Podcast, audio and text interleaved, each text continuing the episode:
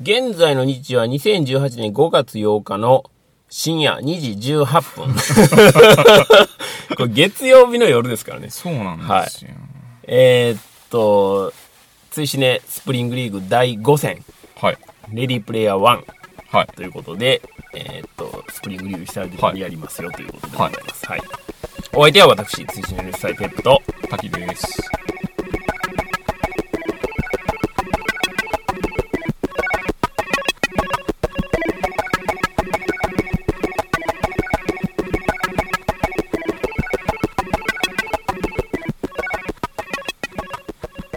あのーレディープレイヤー1を、はい。はい。まあ、やりたいっていうのは、まあ、滝さんの、はい。まあ、希望で、はい。っていうことやったんですけど、まあ、なんでまた、そのレディープレイヤー1やりたいっていう感じになったんですか？え、あのー、なんででしょうね。嘘でしょ。いや、なんか、はい。この前にアベンジャーズ、はい。インフィニティ・ウォーの収録したんですけど、はい。アベンジャーズ・インフィニティ・ウォーを収録するにあたってですね、うん。ただただ祭り的に面白い映画やったらちょっと怖いなみたいなのがあって、うんうんうんうんレディープレイヤー1の方がうん喋れる要素があるんじゃないかあなあみたいな思って保険です。うん。なるほどね。はいそういうことやった、やったんですけど、まあ、はいインフィニティ・ウォーがすごい面白かったそうですね。し、喋れる要素もあったっていうことにはなったんですけどね。そうですね。はいまあ、あの、レディープレイヤー1にもですね、実はまあ、たくさん、あの、ツイートいただいてまして、はいはいえっ、と、まあ、こちらもまたご紹介ははいさせてはいただくんですが、えっ、と、まあ、我々が、はいまあ、どういうふうに見たかああ、ってはい、はい。いうところですよね。はいはい。どうですか？僕から行きましょうか。ああ、はいはい。えっとね、はい面白かったです。あれ、あんまりですね。そうなんですね。はい。そうかあのーまあ、多くの方が、は多分喜んではる、はいはい。その、いろんなね、はい。その80年代あのあもんとはいかえーっと、そういうキャラクターとか、はいはいはい。そういったところっていうのは別に、あの、物語に直接大きく影まあ響する話ではないので、うん。実は僕もそこは、まあ、ぼちぼち、やったぜみたいなところはあるけど、うん。もちろんね、あの、日本のものが、キャラクターが全世界、しかもスピルバーグが作る映画で、ん。大々的に、その全世界で放映されるっていうのが、まあ、それもいいんですけど、ね、あの、まあ、ネタバレあれやからあれやけど、はい。サマンサが現実世界で会った時に、ジョイ・ディビジョンの T シャツ着てるとかの方が上がった。ああ、はいはい。だから、あの、そういう意味では、ああって思うのがあるんですけど、別にそこはもうほんまに枝葉の部分で、ストーリーに全然直接話は関係する話じゃないんで、まあそうですねそこはもう僕は、あの、僕的にはどっちでもいいっていう感じなんですよね。はいだから、物語としてどうなんかって考えたら、まあこれ原作ある話なんで、はいはい。あの、どこまでどうかっていうところがね、もちろん原作読んでないのでわからないんですけども、僕最近見た映画の中で言うと、はい。シェイプオブウォーターに。まあ非常に近い話だなと思ったんですよ。あの、シェイプオブウォーターはいも。完全におとぎ話。なんですよね。で、レディプレイヤー1もはい僕はもう完全におとぎ話。っていう風に感じたんですよ。だから、おとぎ話ってはい結局その、その世界の中で、はいはいえーの自由度がすごく高くてうんうんうん、で、何をやってもはい。割とあの、許容範囲が非常に広い。話。なんですよね。だから、シェイプオブウォーターも非常にその、通常の流れで言うと、はちょっと驚くような展開がいっぱい出てくるんですけど、まあそれも、あの物語の中やったら、まあ、許容範囲。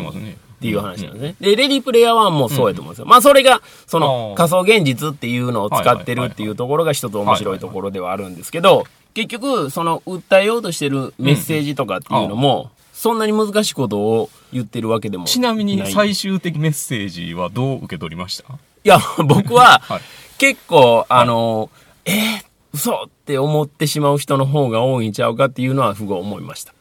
あの、要は、その、週休2日。になるわけじゃないですか。はい。リア、リアルの世界も楽しんでくださいよっていう話ですよね。で、その、オアシスは、週2日は休みますと。はい。で、週2日はリアルに費やしてくださいねっていう話じゃないですか。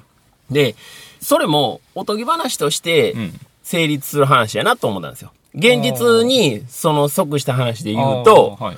週2日も、うん。そのログインできへんはい仮想現実の世界があったら、はいは多分、めっちゃ困る人おると思うんですよ。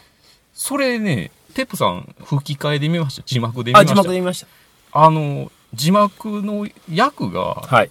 ちょっと誤訳じゃないかなってあ僕思ってて、最後、すごい重要なセリフであるのが、はい。まあちょっと縮めて言うと、はいはいリアリアリティ is real って言うんですよ。ああ、はいはいはい。リアリティ is real って、うん。リアリティはリアルっていうことじゃないですか。リアリティはリアルですね。そうですね。ちゅうことは、うん。仮想現実の世界もリアリティもリアルである。リアルですよっっててい意味いううことにもなじゃないですか。りますね。だから僕はその部分ですごいいいなって思った。あ、なるほどね。ただ、同時にうん。現実も大事ですよっていう。うん。はいうんうん。そ、それがね、僕ね、レディープレイヤー1で実はは、一番、あーって衝撃を受けたのは、冒頭やったんですよ。はい。あの、冒頭に、その主人公が、はいはい。えー、多分、モノローグで喋るんかな。はいはいはいで、まあ、これ原作にあるのかもわからないんですけど、もう、人間は、はい。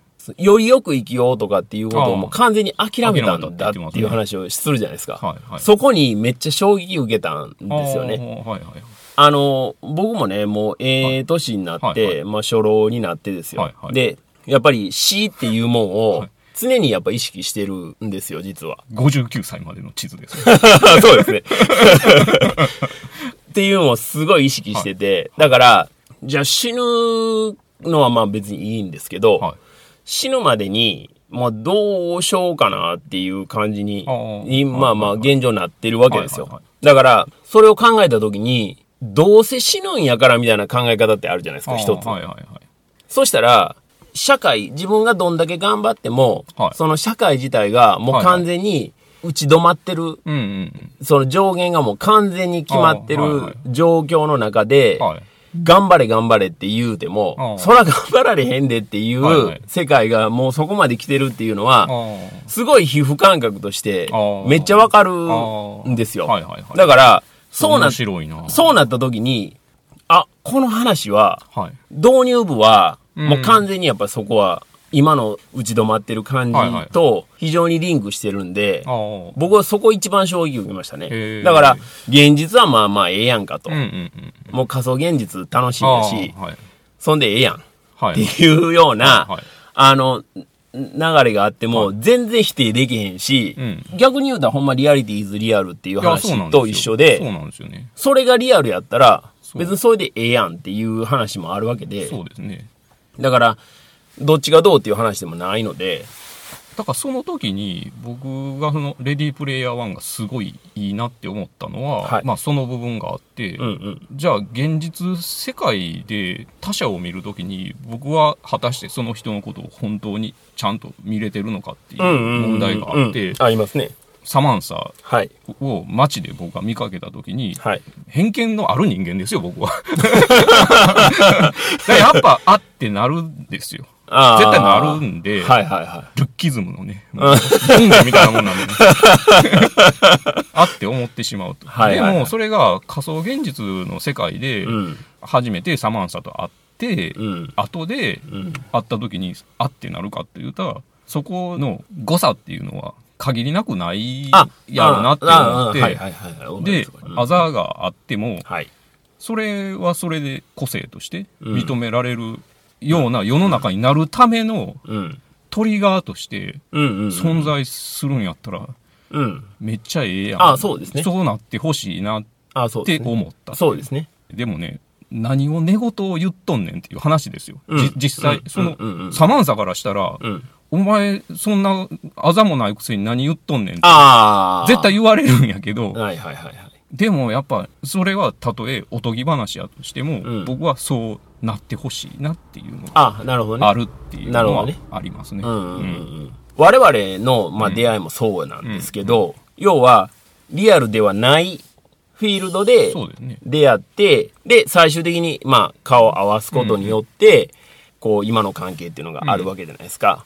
で、それってやっぱり、僕らで言うとツイッターがなかったらうん、こういうことは起こりえへんかったわけで、うんそういうのは、まあ、その時代のな流れの中でうん、いろいろ出てくると思うんですよ。そうですね今はたまたまそれが VR、そね。そのバーチャルリアリティっていう話になってるんですけど、うんうんもちろん時代が変わればもっと先に進めばもっと先のものがあるし、時代を逆戻りしても、その当時のそれぞれのものっていうのがあるわけじゃないですか。そこをまあ一個一個捉えて、うん。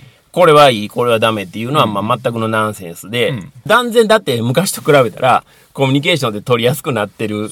わけじゃないですか選択肢の幅はむちゃくちゃ広がってるしね。そうそう。で、弊害があるっていうのは、それはもう何にしてもそうやから、うん。車を運転してたら、うん。交通事故が起きるのは当たり前やし、そう。そういうレベルの話で弊害は絶対にあるんで、うん。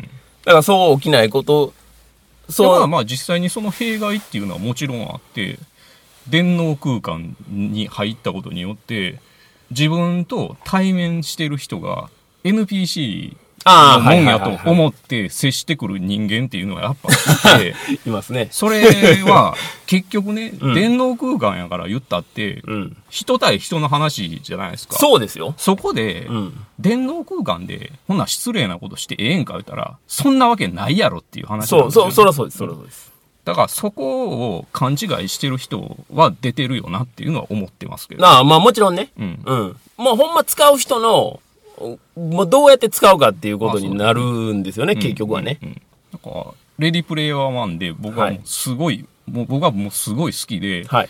見てて思わずこう涙が出てしまうシーンっていうのが何個もあって、そのうちのはい一個は、主人公たちがはい現実の社会ではい出会うシーンで僕はいちいちもう泣けてしまうんおですよ。ーそれは、やっぱり僕が体験としてはい。そういうことをしてきてて。その時の、ああなんとかさんみたいな喜びが 完全にもう自分とはいシンクロして。それがもうすごいいいんですよね。ああ、なるほどね。うんうんうん。あ、この人こんな人やったんや、みたいな。はいはいはいそのその喜びってあるじゃないですか。ありますあります。ううんん。それは絶対あります。それは一個ありますよね。なあ、なるほどね。ううんんうんうん。それはでもまあ体験してる人は多分うん多いと思いますうんこのよね。このご時世ねこのご時世ね。うん。うんだからそれがまあまあまあまあ一個めっちゃ良かったと。うん、うん、うん。あと、とりあえず良かったとこ言っていいですか？あ、もちろんもちろん。はい。言ってくださ話の軸としてい。、はい。僕はすごい良かったのは、はい。レディープレイヤー1は、はいスピルバーグの自己批評感がもうすごくて、ほうほうほうほう。それがもうめっちゃ良かって、うん。ハリデーのはい。最後のセリフ聞いてね、僕、え？って、スピルバーグ死ぬんって思った。あ なんかめちゃめちゃ遺書感があって、あ、ああ、なるほどなるほど。あの、今まで遊んでくれてありがとうみたいな話を言って、まあ、扉の向こうにはい。行くんですけど、はい喋りながら思い出して泣きそうになるぐらい。ちょっと。来てて、はいはいはい。っていうのは、あの時のハリデーイコールスピルバーグのセリフって、うん。ありがとうっていうのは、与える側だけの話じゃなくて、はいはいはいはいそその部屋にいるのは、はい。ちっちゃい時のハリデーもいるんですよ。そうですね。いますね。うん。もうほんまちょっと泣きそうにな だから、あそこって僕ははい今までこれだけのもんを受け取ってきて、うん。すごい楽しんだと。はい。で、そっから僕はこれだけのもんをまたうん君たちに楽しんでうん。ほしいと思ってうん提供してきたっはい。ていうのを踏まえた上でのうん。ありがとうって。ちょっともう、うん。ちょっともう勘弁してくれよってな。ああ、なるほどね。後ろに座ってた人がちょっと引くぐらい僕で、おお椅。子ガタガタガタなるぐらい 泣いてしまった。それぐらい泣いたと。そおう。で、それを、まあ、ふそのね、流れを踏まえて、ーうんうん振り返りではいめっちゃ泣けるシーンがあって、うん。はい。あの、それがどこかっていうと、うん。ソ連と、っていうまあ、敵役の人がいるじゃなはいいですか。はいはいはい。あの人が、主人公を追いかけるときにね、うん。銃を手にするわけですうよ。んうん、しますね。銃を手にするまでの流れって、はい。躊躇するっていうか、うん。渡して渡さないみたいな。流れがありつつ、はい。最終的に銃を持っていくんですけど、はい。これってもう間違いなくん ET にまつわるってああ。逸話なんですよねはいはいはいはい。言って僕 ET 見たことない。ええマジですか？見たことないんですけど、え えでもまあまあ知ってる話があって、はいはいはいはいだから ET ってね、その一番最初、うん。主人公たちを追いかける警官たちは拳銃を持ってたけど、それちょっとひどないいうことで、うんトランシーバーを持ってるのにうん差し替えられてるんでしょ、うん。うんうんうん見たことないんですけど まあその話は知ってるんですけど、はいはいはいでレディープレイヤー1は、うん敵役に銃を持たせるわけですよ、はいはいはい。でこれってうん。すごいメッセージを感じません？ああ、なるほどね。スピルバーグ的にはね、うんうんうんうんうん。いやまあごめんな、まあ、ちょっと差し替えてもたけど、あ、はい確か。にはい。銃の方が良かったなみたいな、ああ、なるほどね。を感じて、はあ、はあはあはあ、そういうメッセージも感じて、あーなるほど泣けたりとか、あーなるほどねもうね。ここはね、レディープレイヤー1大好きですよ。おお。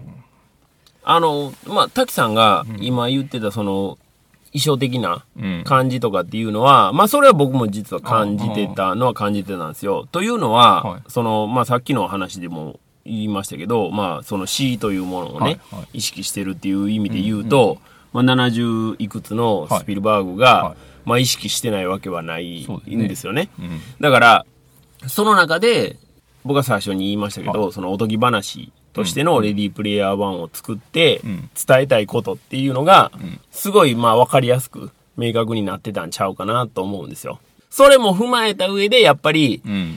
あのー滝さんが涙したような、うんその孤独な少年時代んを踏まえた上でのメッセージやから、そこがね、やっぱかなりきつい、きつい。うん。だからそこがね、もう死ぬわって。よりやっぱり優しいと思うんですよね。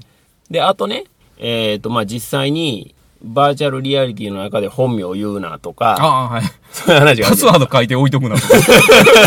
まあ、非常にわかりやすいんですけど、まあ、あの、まあ、あの辺もね、はいまあ、その年齢層のなんかね、はいはいはいあの、うがつさがあって面白いんですけど、あとどうですか？なんかあります？そうそう、その、いろいろキャラクターが出てくるじゃないですか。ああー、はいはいはい。それ、普通に何も考えずに見てると、そのまま流されてしまうけど、結構すごいことやでっていうのは、あもちろんね思ってて、うん。ペップさん、ナゲッツって知ってます？ナゲッツ？はい。1972年にうん。リリースされたうん、ガレージパンクのコンピレーションのアルバムなんですけど、おおそれは知らないですねあの、レニー・ケイっていう人がね、はい。選曲してるんですけど、ほうほうほうほう。この人、レニー・ケイっていう人は、パティ・スミス、おおクイーン・オブ・パンクですね、はいはいのはいバンドのギタリストなんですけど、その人はいはいが選曲したやつなんですけど、うん。20年ぐらい前は、はい。おそらくブートではあったかもしれんけど、うんうんうんうんオフィシャルでは出てなかった。はいはいはい。で、それが去年突然、まあ、オフィシャルでリリースされたんですよ。なるほど。で、まあ聞いてみたら、はい。これはあかんわって。あかん。これは、これは確かにあかんわ。リリースできひんわって思ったんですよ。そうなんですか。うん。そうでまあなんで。その、まあ、20年を経て僕もいろいろ音楽を聴いて、はい。わかることがあって、はい。あ、これは、ガレージパンク言ったって全然メジャーな曲むっちゃ入ってるし、あでメジャーな曲のカバーとかも入ってるんですよ。あ。あ、そうなんですね。だから、うそんなもん、版権絶対クリアできひんわ。ああ、そういう意味でね。だから、感覚としてはあれですよ。Now One みたいな。ああ、Now One みたいなのをあ。はいはいはいはい。勝手に作ったらダメでしょ？まあね。うん。だからそんな感じなんやろなるほどなるほど。ど。まあ、オフィシャル仕事では無理ですよね。そうそうそうそうそうブートではできてもね。できても。うん。だから、大人になるとね、その辺のあれこれが分かってくる話で。そうですね。そうだからあの、ベイビードライバーの曲の話もあって、はいはいはいそ。れ、全然あの、ジミー・ソウルさんとね、はい世間話みたいなんでしたことがあるんですけど。ベイビードライバーに使われてる曲ってね、もう人によったら、その古い曲から新しい曲まで、うんであと、ジャンルももういろいろそうですね。使われてるじゃないですか。はいはい。多岐にわたっててすごいな、みたいななると思うんですけど、はいはいはいはい。でも、それはね、もう、ある文脈の中でいる人にとったら、うん別に、そんなに、すごい、その、理解できひん内容じゃなくて、はい。全然わかる感じなんですね。うーん、なるほどね。ただまあ、その中でツイストはあって、はい。ジミー・ソウルさんも言ってたけど、はいアパッチはあえて使わないとか。あと、まあ、これ、ジ・アクションっていうバンドがいて、はいジ・アクションのハーレム・シャッフルは使ってないとか。その辺でひねりはあるんですけど、なるほどね。ただそのひねり方もうん。理解できるひねりなんですけど、ああ、わかるわかるみたいな。そうそうそう。なるほどねた。だその文脈を踏まえてると、うん。ベイビードライバーの中で、うん。ノーザンソウルも使われててもおかしくないのに、ああ。全。然使われてないのは、はい。こうおそらく 判権の問題なんでしょうねみたいな話をしたんですよ。はあ、はあはあはあの、まあ、たびたび話に出ますけど、ノーザンソウルって、はいもう全然、インディーもインディー、うん勝手にそうですね。レコード作ってるようなもんなんで、はい。判権の取りようがないうん。っていうのがあって、で、だからそんなん映画ではなかなか使えない。そうですね。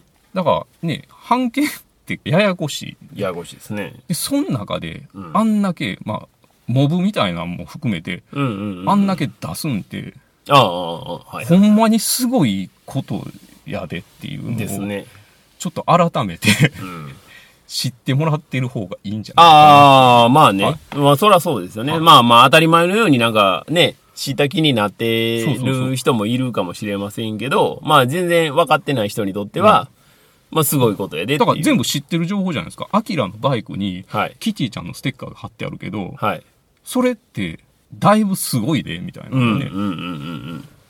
まあ、キティちゃんがね、誰とでも寝るとはいえですよ。あ、まあ、とはいえですよ。ねそうそうそう。まあ、そこがね、うん確かに。まあ、ちょっとそれは、ちょっと言っときます。大変なことしてると思う。いやいやいや、そりゃそうですよね。うん。まあ、それもこれもやっぱりまあ、スピルバーグが監督したからっていうのがまあ多分めっちゃでかいんやろうなっていう気はしますけどね。うん。うん。そんなとこですかね。はい。はい。じゃあ、えっと、いただいたツイートをですね、はいえっと、ご紹介していきたいんですけど、はい。でスタイルレディブードさん、はい。えーレディープレイヤー1、えー立ちふさがるボスキャラは、〇〇〇〇〇で、ちゃんとバツバツバツ音楽が流れる。それに対して、バツバツバツバツをアバターにしている少年が、俺は〇〇〇〇で行くと返信。50代ボンクラ日本人がこれを見て平成でいられるわけがなかろう。スピルバーグに男泣き。クライマックスであれとあれに花を持たせてくれたスピルバーグには感謝しかないよ。でも単なるオタクネタを積み詰め込んだだけじゃない。民主主義や自由を踏みにじる悪に名もなき人々が立ち上がる。そこには多くの先達の仕事に対するスピルバーグのリスペクトが。うん。それは最良のキャプラ映画であり、最良の黒澤明、デビッド・リーン、オーソン・ウェルズ、キューブリック、本多猪四郎、何よりも最良のスピルバーグ映画。うん。レディープレイヤー1、オタクや映画、ゲームマニアだけじゃない、あらゆる人に響く物語。うん。僕もあのホテルに行きたい。ペンタゴンペーパーズ、レディープレイヤー1、リアルな社会派と仮想現実にオタクの夢を詰め込んだ冒険者。うん。全く両極端な内容のようでいて、どちらもスピルバーグが理想の社会を描き出した傑作。とにかくどちらも今の日本人には刺さる。いろんな意味で。絶対見るのです。レディープレイヤー1、4DX をユナイトシネマと島園で鑑賞。3D 効果は普通。やはり脳内で動きを変換して楽しむ方がいい。うん。4DX 版レディープレイヤー1吹き替えは素晴らしい。マーヤさんだと安心できる。ただ結局は観客のリアクションが問題。レディースデーで8割埋まっていたが全く無反応だったのですよ。僕らがガン上がりするあの映画、アニメネタが全く理解できないらしい。笑いや拍手が一回も起こらなかった。なので、えーレディープレイヤー1を本当に心底満喫するには、映画ゲームファンが集まる応援発生上映で見るしかないのでしょうな。なんなら上映前にスマホを取り上げ、検索できない状態で映画小テストを実施して受かった人だけで見るのが望ましい。いや、そんな難しい問題ではなく最低限の。例えば、スピルバーグの監督作品を最低5本書き出すとか、アメリカ版と54年版とシン・ゴジラを除くゴジラ映画のタイトルを最低5本上げる、ランダムに並べてあるキューブリック作品を制作年中に並べ直す。簡単でしょ？やはり最低限の知識を持ってないと映画って本当に楽しめない。で、手のひら返し。レディープレイヤー1面白いし、ここ最近のスピルバーグ映画と一貫したテーマを展開していて好きだが、フェティッシュな魅力には欠ける。山のように出てくるキャラ、ガジェットが結局モブにしか過ぎない。30代のオタクな監督に任せていたら、もっと共感して泣けたろうに、というふうにいただいておりました。これはね、老害オタクの意見ですね。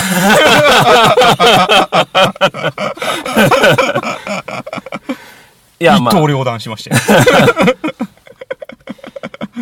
あのね、まあ、僕ね、えっ、と、はい。まあ、ついシネマもそうですけど、はいシネマグティブもそうなんですけど、はいその、要は、その映画館で映画を見てはい。楽しみましょうよ、みたいな話をね、まあまあよくしてるんですけど、はい。それってね、その、知識がなかったら、はい。楽しめへんもんやと僕は一切思ってないん。ですよ。だから、積み重ねがあったから面白いっていう部分があるのは間違いない間違いないですけど間違いないんですけど、だからといって、足切りをしてしまうようなことは僕は、あの、したくないと思ってるんですね。僕 ET 見てないですからね。そうそうそうそうそうそう。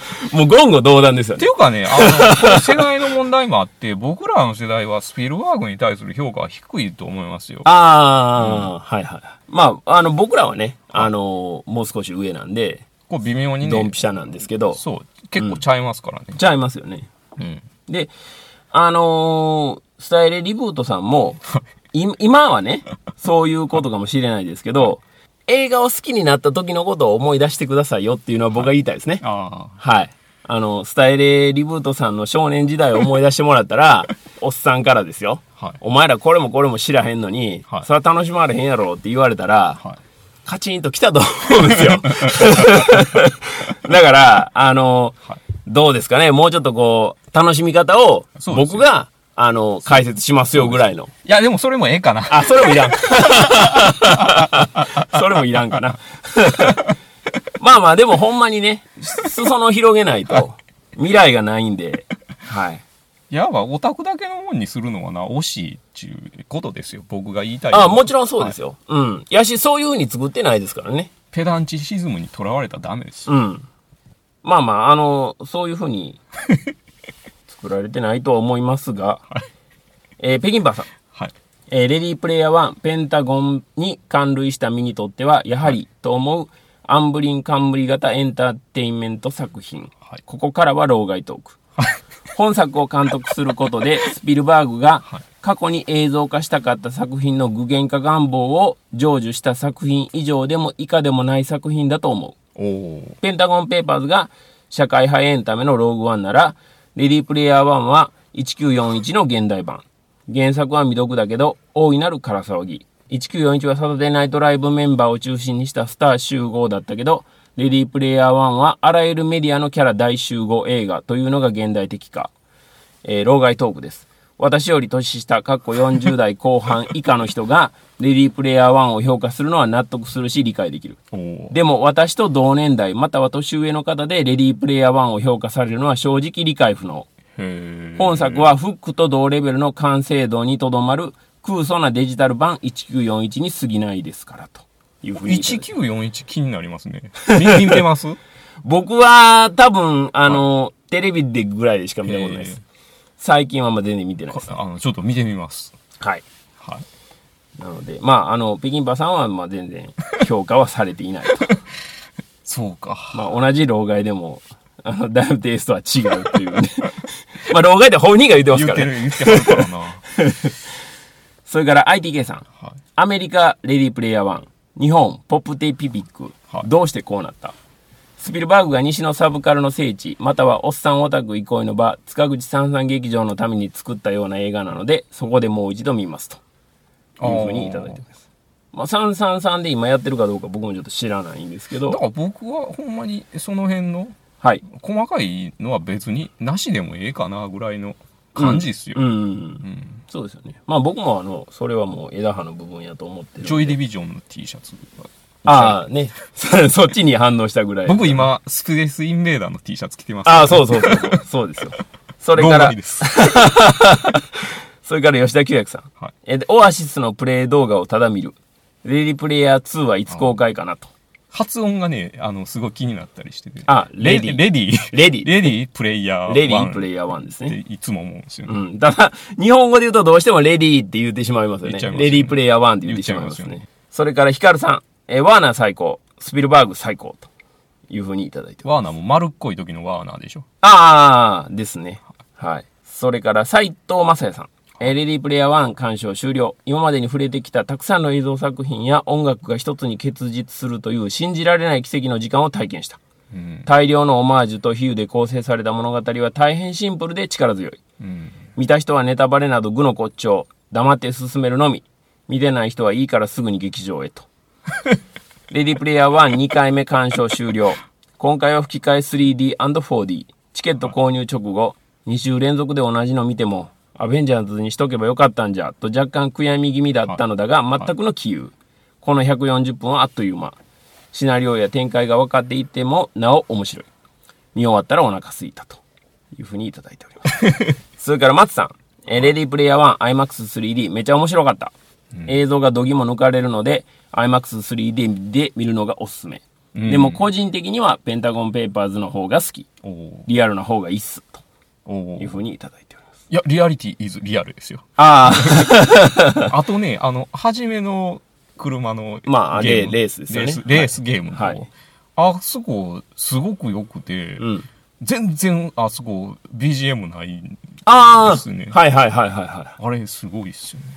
そうですね。はあってもね、全然おかしないんですけどい。ねあ。ってもおかしくないですけどね。ね。それからタオルさん。レディープレイヤー 1IMAX3D 字幕。はい。え2回目で余裕が出たのと、エキスポレーザーの底力で完全に映画の世界に没入。おオアシスを遊び倒す。キャラもいっぱい発見だ。フィクションの力と逃げてはいけないリアル。うん。遺書のようなメッセージには感類。やっぱ遺書感ですよ、遺書感ですね。でもまだまだ楽しませてくれるはず。うんスピルバーグに感謝とうん。いうふうにいただいております。それからプラナイトさん。えーレディープレイヤー 1IMAX3D レートショーで鑑賞。絶賛の嵐の TL に少し半信半疑だったが、見終わった今、皆さんが騒いでいる理由がよくわかった。お第2の鍵のところでホラー映画のシーンは笑ったし、もちろん大道の日本語セリフとともに登場したあれには超感動と。あれ原作ウルトラマンなんですよね。ああ、らしいですね。で、あの、権利関係でね、そうなんです。ウルトラマンが出れなかっそうか。た。でも、あの、海外の、はい。えっと、ウルトラマンの権利つぶらえがまた、アメリカの裁判所ではい。取れたらしいんで。次があるとしたらいけるらしいですけどね。これね、やっぱ、その、設定があるじゃないですか。はい設定から考えると、ウルトラマンの方が燃えるんですよね。まあね。うん。なんや、あの、キャラとか別にええしって言ったのにこんなことを言う。まあまあね、あの、致し方なししゃあないとうことではい。だから、ミカさん、えレディープレイヤーは、40代半ばから50代には直撃であろう。故に私はちょっと分かってないネタも多いんだけども、なんかエモいな。ペグはいつもいいとこ持っていくな。しかし、スピルバーグってやっぱすごいね、本当に。というふうにいただいております。なんか年齢詐称してません？いやー、大丈夫なんじゃないですか。大丈夫です大丈夫ですか？はい。あの、軽くね、はい若さアピールが入ったところで。ジミー・ソウルさん。はいえースピルバーグさん、まず動体視力半端ないっすよね、笑い。私は全編いろいろ追いついてませんでした、苦笑と。情報量多いですもんね。まあね。まあまあ、これもね、あの、あれのインフィニティ・ウォーの話でも言ったんですけど はい。まあまあ、でも言うても見やすい方やと思います。とはい。思います。はい。それから兄さん。え、俺はゾフィーで行くぞ、と心の中で叫んでいた。一説では実はアイアンジャイアントのパートでウルトラマンが出演する構想だったとか。しかしあのガンダム出演シーンでの演出はウルトラマンを想定したものではとかとか、仮にウルトラマンならと想像しながら見るワクワク感は、あ我らウルトラ族ならではの楽しみが。兄さんウルトラ族やったんですねあ、。ウルトラ族ですね。僕はあれですよ。俺はハリデーで行くですからね。あスペースインベーダーの T シャツを着てね。あ、確かに。俺はハリデーで行きますよ。まあまあね、想像し、ね、それ以上強いもんないというねないで。すよ。それから、岡ちゃん。えー、レディープレイヤー1を 4DMX で鑑賞。3D は疲れるけど、私たち年代にはドストライクなエンターテインメントでした。あサブカル日本ですね。日本人が喜ぶ作品です。作品は楽しかったけど、映画としてはもう一歩かな、とそうか。いうふうにいただいておりました。まあね、まあまあ、そのメッセージをまあどこでね、こう捉えるかっていうところやと思いますけどサマンサ、最高ですけどね。ああ。それから、ひろたさん。はえーレディプレイヤー1を見て今日は良い一日と思えたでと。いいですよ。うん。いいですよ。もう それから、ともですさん。えーレディプレイヤー1。ツイッターのオフ会でみんなと初めて会った時の感覚を思い出させお、それ、てくれ。る映画でした来。た来た。ゲームオーズちゃんと読むかねと。プレイリストを作っちゃいましたと。ああ。レディプレのフェリスはある朝突然にで笑ってたの俺だけ。というか、地方の映画館静かすぎだよな。あアベンジャーズでも笑ってたの俺だけだったし、ガーディアンズのとこと。そうか。いうふうにいただいておりました。そうか。まあね、これはもう仕方ないですよね。ある程度ね。あ、アイアンジャイアントのとこで僕、泣くのと同時にめっちゃ笑うっていう、すごい奇跡みたいなそれも体さ験をしまし最高な体験じゃないですか。はいびっくりしましたね。いいですこんなことあるんやな。それから、えっ、と、マーベリックさん。レディープレイヤー1、スティーブン・スピルバーグ監督作品。可能な限り情報を遮断してたので終始ニヤニヤでしたが、やっぱりあれの登場シーンには尋常じゃない鳥肌が立ちっぱなしでしたよ。80年代にボンクラ高校生だったこと、ましてや日本人でよかった。ありがとう、スピルバーグ。最高です。いろいろ最高だったけど、主人公がクラブへ行く衣装選びで、最初に試着するのがプリンスだなんて感類ものですよ。はい。80年代洋楽が大好きなおっさんにはいきなりのバンヘイレンから Tears for Fears まで使われて大満足でした。ちなみに俺はライディーンで行くと。いうふうにいただいております。何で行こうかな。それから島さん。えーレディープレイヤー1。僕が見落としているのかもしれないけど、食事シーンが一切なかったというのが現実味を奪っているように思う。う。食べ物絡みの棒は冒頭のピザ配達とセリフのみだったような。そうですね。せめてクラブで飲んでてもいいのにと。あまり褒めてないけど、やっぱりスピルバーグの映画愛、ポップカルチャー愛、サブカルチャー愛に溢れてるし、見ている間もあれやこれやで楽しむことができました。ジェームズ・ハリデーの姿にスピルバーグの姿を重ねてグッときたのも確かです。うん。でも僕は something new、sense of wonder を見たかったのです。うん。その点ではちょっと食い足りなかった感が否めないというところですね。うんこちらからは以上です。とうんうん。うんいうふうにいただいております。うん。食べ物シーンなかったな。な食べ物シーンがあったら、すごいディストピア感が増してよかったな。ああ、そうですね。うん。うん。まあ、どうなんでしょうね。撮ったのか、撮ってないのか、その辺がね、うん。は、ちょっと、いわかりませんが。それから、おとけさん。映画レディープレイヤー1鑑賞。最高のエンターテインメント。これはスローモーションで何度も見直したいレベル。映画、アニメ、ゲームへの愛がたくさん詰まった素晴らしい作品。うん。この時代に生きててよかった。この映画に携わった全ての人からの最高の誕生日プレゼントになりましたということで、誕生日にご覧になったんですかね。あはい。誕生日おめでとうございます。ます。それから、えーロンペさん。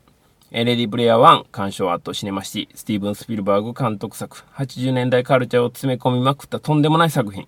オープニングでクレジットが出ますが、これぞアンブリン映画。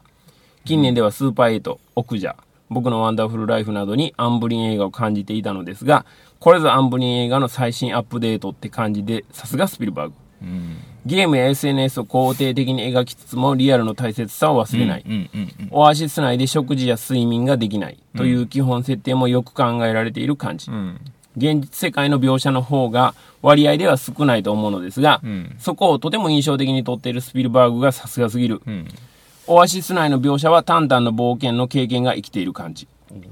過去のコンテンツをこう使って作品を作ることができる。観客が楽しむことができるという過渡期の作品であり、いきなりの決定版。この先の未来にこの作品内のような世界があるのだと思います。うん。僕はあのホテルのとこが一番楽しかったです。うん。日本のコンテンツがドーンと出てきて楽しい感じもありますが、うん。もはや日本初のコンテンツという認識もないぐらいワールドワイドなんでしょうね。まあそうでしょうね。スピルバーグの実はモノドラマが素晴らしいのはもはや当たり前レベルですが、ここに来てこっちサイドのスピルバーグがこんな作品を作り上げたことには正直びっくりですとうん。いうふうにいただいてます。なんかね、あんまり日本、日本っていうのもね、そうそうそうそう。う。日本すごいみたいなんでね、ちょっと嫌やなっていうのがあるんでね。うんうん。まあほんまにもう世界的な。もんですよね。それでいいじゃないですか。まあまあ、でがね、日本やったというだけの話ですよね。それから、おしょうさん。レディープレイヤー1鑑賞。エンターテインメント性に溢れた作品。映画というよりアトラクションを体感したような感覚。ゴーグルをつけるだけで現実と仮想現実の世界。どちらかわからなくなり混乱する現象は滑稽だけど、VR やスマホの著しい進歩によりう、ん。近い将来実現するかもと思うと少し怖く感じたと。実際でも一緒やと思いますよ。うんそのうん描写がエクストリームな描写にはなってるけど、まあね。体感としては一緒やと思うんですよ、うんうんうん。あのガンダム出るときゴーグルにガンダムって映ってるああ、映ってましたね。あれいいですよね、うんうんうん。それから、えっ、と、カズ、あと、村226さん。はいこれね、カズっていう人もう一人いるいるんで、あ,、あはいの、ちょっと分かるようにしました。レディープレイヤー1鑑賞。元ネタいろいろあるけど、シャイニングネタが一番好き。キューブリックが作ったあの世界に入って走ったり戦ったりするなんて夢のよう。夢がいっぱい詰まった作品とうんいうふうにいただいております。いやほんま何の情報も入れずに見て最高やったな マジかってなりました、びっくりしますよね。びっくりしました、まあまあ、ちょっとね、と唐突なんで、はもういきなりなんかあの、ガが出ててすごいなと思いましたけ結ど局。唐突やけど、クオリティが半端ないから。そうそうそうそうも全然最高ってなりますそうなんですよね。それから、えっ、と、メガネガティブ AKANBS さん。レディープレイヤー1素晴らしい。スピルバーグしか作れない大傑作。うん。情報量が多すぎて一度だけじゃ不完全燃焼。3D メガネ装着するのとオアシスに入るのがシンクロしてより没入感ありそうだから、次見るとしたら 3D 吹き替え版かなと。俺はギャバンで行く。上着。ペップさんとタキさんのオーディオコメンタリー付きでの鑑賞会を開催してほしいと。それ需要ありますかね？ないと思う。ね俺はガイキングで行く。ガイキングがね、いいなって思って。なるほど。まあね、メガネガティブさんだけしか来ないかもしれませんけどね。まあ、ギャラが出るんやったら考えましょうかね。そこで、お金、おお金がもう金がね、お金欲しいんでね。それから、えっ、と、ラロッカさん。レディプレイヤー1鑑賞後、USJ とかゲームとか今までいろいろ体験してきた中で、バックトゥザフューチャー本編以外でこれだけデロリアンをかっこよく見せてくれたのだから最高の映画。はい。微妙にサントラに入るバックトゥザフューチャー風味にも震えると。入りますね。うん。それから、ミチさん。レディプレイヤー1を T ジョイプリンス品川で IMAX3D にて鑑賞してきました。序盤のレースシーンが一番上がりました。うん。好みになりますが、主人公とヒロインのアバターが好みでなかったのが残念でしたと。まあファイナルファンタジーみたいでした。ああ、まあそうですね。の出来損ないみたいな感じでしたけどね。あの辺のね、美意識っていうか、その、キャラクターの作り方ってなんかね、その、いいわゆるゲーム畑の人とやっぱりちょっとちゃうなっていう感じしましたけどね。それから、ももさん。えーレディプレイヤー1、80年代ど真ん中世代だが、ゲーム未経験者からか前半乗れずうとうと。しかしだんだんと楽しくなってくる。でも全体として、ウェイドよりもハラデーに感情移入。年齢なのだろうか、これは。後悔したことも飛び込めなかったものもいっぱいあるじゃん、俺、とうん。いうふうにいただいて。いやいや、でもまさにそうやと思いますけどね。まあ、それ言い出したらもう、そんなことばっかりじゃないですか。ねえ。あの時飛び込んでたらって思うことは多分、1個や2個じゃないと思いますけどね、皆さんね。うん。それから、えっ、と、もう一人のカズさん。カズあと、カズパーズさん。レディプレイヤー1、昨日東宝シネマズ2条に行って、デロリアン、金田のバイク、ガンダムが出るって情報のみで見に行ったけど正解。うん。IMAX での体験がバッチリハマってた。うん。帰り際に東宝シネマのフリーペーパーの表示にアバターの本体が全員載ってたのを見て、そうそうそうそうそう。あそうなんいやいや、あの、ポスターとか全然普通に出てるじゃないですか。ああ、そうなんですね。は全然僕、その辺見てなかったんであれなんい。です。後で見たら、これみんな普通に出てるやんってなって。へえ、これ見てなくてよかったと一安心しましたと。まあこれね、まあどっからどこまでがネタバレかっていうね、のが、まああの、ズレがあるとこういうことが起こるんですけど、えっ、と、キングアット KSK さん。映画レディプレイヤー1完了。情報量多すぎ。これもう一回見ないとダメなやつやん。4DX でもいいみたいからあと2回か。まあええかと。行きましょ ぜひね、あの、息子さんと一緒に行ってほしいですね。それから関洋平さん。レディープレイヤー1鑑賞。様々な別作品のキャラクターによる派手なアクションが全てって感じ。主人公に成長がない。あのゲームの最後の最後のメッセージがあれならば、廃人ゲーマーには絶対にクリアできないようになっているとかが正解じゃないっていうふうにいただいてます。う。それはどっち、500? 500 に引っ張られたっていうところがあるかもわかんないですね。まあ500かどうかっていうのが僕もあの、はっきり、あの、チェックできてないんであれなんですけど、まあリアリティイズリアルであれば、ちょっと話変わってきますよね。うん。いや、まあメッセージとしてはどっちも大事っていうことやからな。まあそうですね。うん。それからハリス56号さん。レディープレイヤー1はハマらなかった。気になるキャラクターがどんな出演をするのか確認しに行く映画。ただガッチャガチャで分かりにくい。好きなとこは波動拳と俺はガンダムで行く。俺はガイキングでいい。ガイキングかハリデーです。二択。二択です。それから、えー、カリーマトバさん。レディープレイヤー1はゴールデンウィーク中に見ることが叶いました。大阪から帰省してきた弟と広島でお好み焼きをつつきながら、レディプレ最高だったよねって話ができたので、映画あんまし見ない旦那と一緒に見て、旦那も体操気に入ってたので、もうそれだけでよかったなっ。ていうことですね。よかったです。まあ現実世界でね、はいこういうふうに楽しめたということなんで、そうですよ。最高ですフィードバック。フィードバック。以上でございます。はい。もう皆さんたくさんツイートいただきましてありがとうございます。もうね、もうこれがもうあの僕らには一番の励みになりますんで、はい、ありがとうございます。あとお金がもし、あそうですねめ恵んでくれたら、恵んでください。恵んでくださいっても言うてますからね。もうサコッシュすら売る気がないっていう。単純にお金コインく、ださい、コイン。単純にお金くれって言うてます。コイン落としてくれたら、もうそのさーって拾いに行くんで。まあね、まあそんなあの、主戦道のような我々がお送りしましたけども。はい。まあ、ということで、スプリングリーグ第5戦は、はい。この辺りでお開きにしたいと思います。はい。えっ、と、また、はい。あの、宿題もいろいろありますんでね。できたらやります。時間合わせて、はい、またやりたいと思います。お相手は、えー私、追試の主催ペップと、滝でした。でした。はい。では、えっ、と、次回の追試のポッドキャストもどうぞよろしくお願いいたします。